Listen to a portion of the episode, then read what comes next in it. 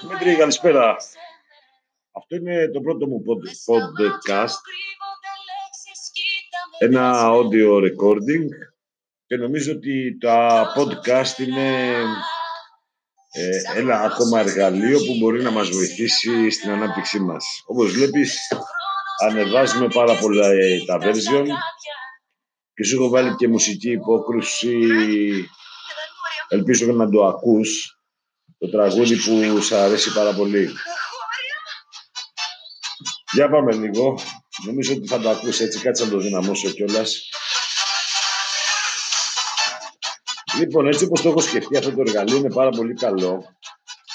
Ειδικά όταν ε, έχουμε για παράδειγμα ένα συνεργάτη που μπορεί να είναι μακριά και αντί να μιλάμε στο τηλέφωνο και αυτά που λέμε να φεύγουν, θα του έχουμε στείλει ένα podcast δεν χρειάζεται καν να το κάνουμε live, να βλέπει και πώς είμαστε. Τους στέλνουμε το podcast και του λέμε ότι σου έχω στείλει τη λίστα ονομάτων. Και κάνουμε audio περιγραφή, η λίστα ονομάτων είναι το ειδικό έντυπο που έχεις, βάλε μέσα τα ονόματα. Εκεί που λέει παρατηρήσεις γράψεις ότι έγινε ραντεβού ή ότι αυτός ε, μπορεί να κάνει ραντεβού την τάδε μέρα ή αν έχεις κάνει ραντεβού το αποτέλεσμα κτλ. Πώς συμπληρώνουμε τη λίστα ονομάτων, η λίστα ονομάτων συμπληρώνεται ως εξής. Γράφουμε όλα τα ονόματα, όλους τους επιχειρηματίες που γνωρίζουμε, ε, όλους τους φίλους μας, δεν αφήνουμε κανέναν απ' έξω. Γιατί γραφτεί, γιατί το μολύβι και το χαρτί θυμούνται καλύτερα από ό,τι θυμάται το μυαλό. Τι άλλο να προσέξω, να είμαι σε έναν ήσυχο χώρο και πάμε στο δεύτερο βήμα. Λοιπόν, το δεύτερο βήμα είναι η, η τηλεφωνική πρόσκληση. Ωραία, ωραία.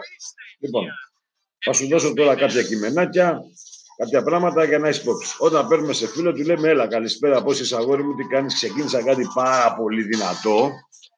Είμαι πολύ ενθουσιασμένος, φίλε, και πραγματικά θέλω να το μοιραστώ μαζί σου. Έλα, ρε, τι είναι αυτό. Φίλε, θέλω να σου δείξω. Έλα από το σπίτι αύριο 6 ώρα. Θα έχω εδώ και έναν άνθρωπο που το μοιραζόμαστε και το δουλεύουμε μαζί. Φίλε, έλα, θα πάτε πλάκα. Αυτό είναι το ένα κειμενάκι. Αν είναι ζευγάρι, πάρε και τη γυναίκα σου μαζί και τα λοιπά. Και μπορώ να τους στέλνω με το podcast ε, αυτές τις πληροφορίες και στην ουσία να του έχω κάνει μια εκπαίδευση και αυτός μετά να με πάρει και να μου πει έχω κλείσει τρία ραντεβού, έχω κλείσει αυτό ή έχω κλείσει τ' άλλο.